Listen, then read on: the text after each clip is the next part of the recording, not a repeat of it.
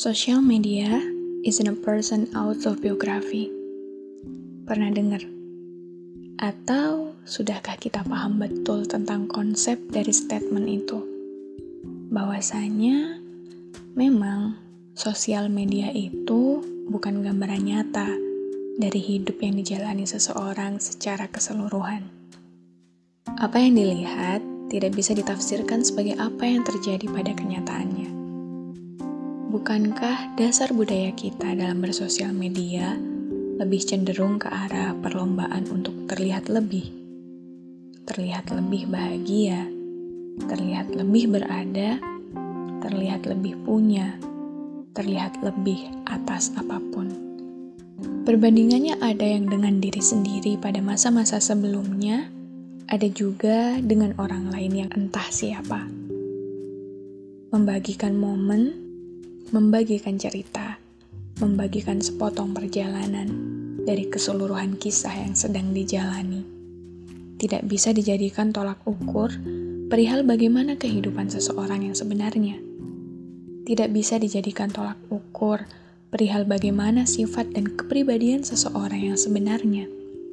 Karena memang pada kenyataannya, apa yang dibagikan di sosial media hanyalah sebagian kecil saja, potongan-potongan kecil dari luasnya perjalanan yang terjadi sebenarnya.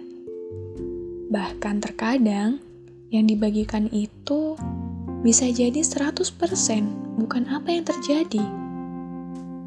Hanya karena seseorang tidak membagikannya di sosial media mereka, tidak berarti mereka tidak mengalaminya. Hanya karena seseorang tidak membagikannya di sosial media mereka, bukan berarti sebuah momen tersebut tidak terjadi dalam hidup mereka.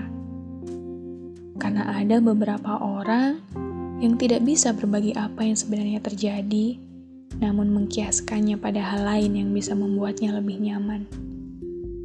Karena ada beberapa orang yang pandai sekali mengalihkan emosi yang sebenarnya sedang ia rasakan.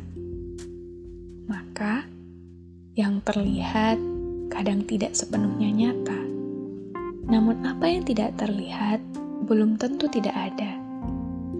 Apa yang terlihat belum tentu apa yang terjadi sebenarnya, dan apa yang tak terlihat bukan berarti tidak dihargai adanya. Karena sosial media bukan autobiografi manusia.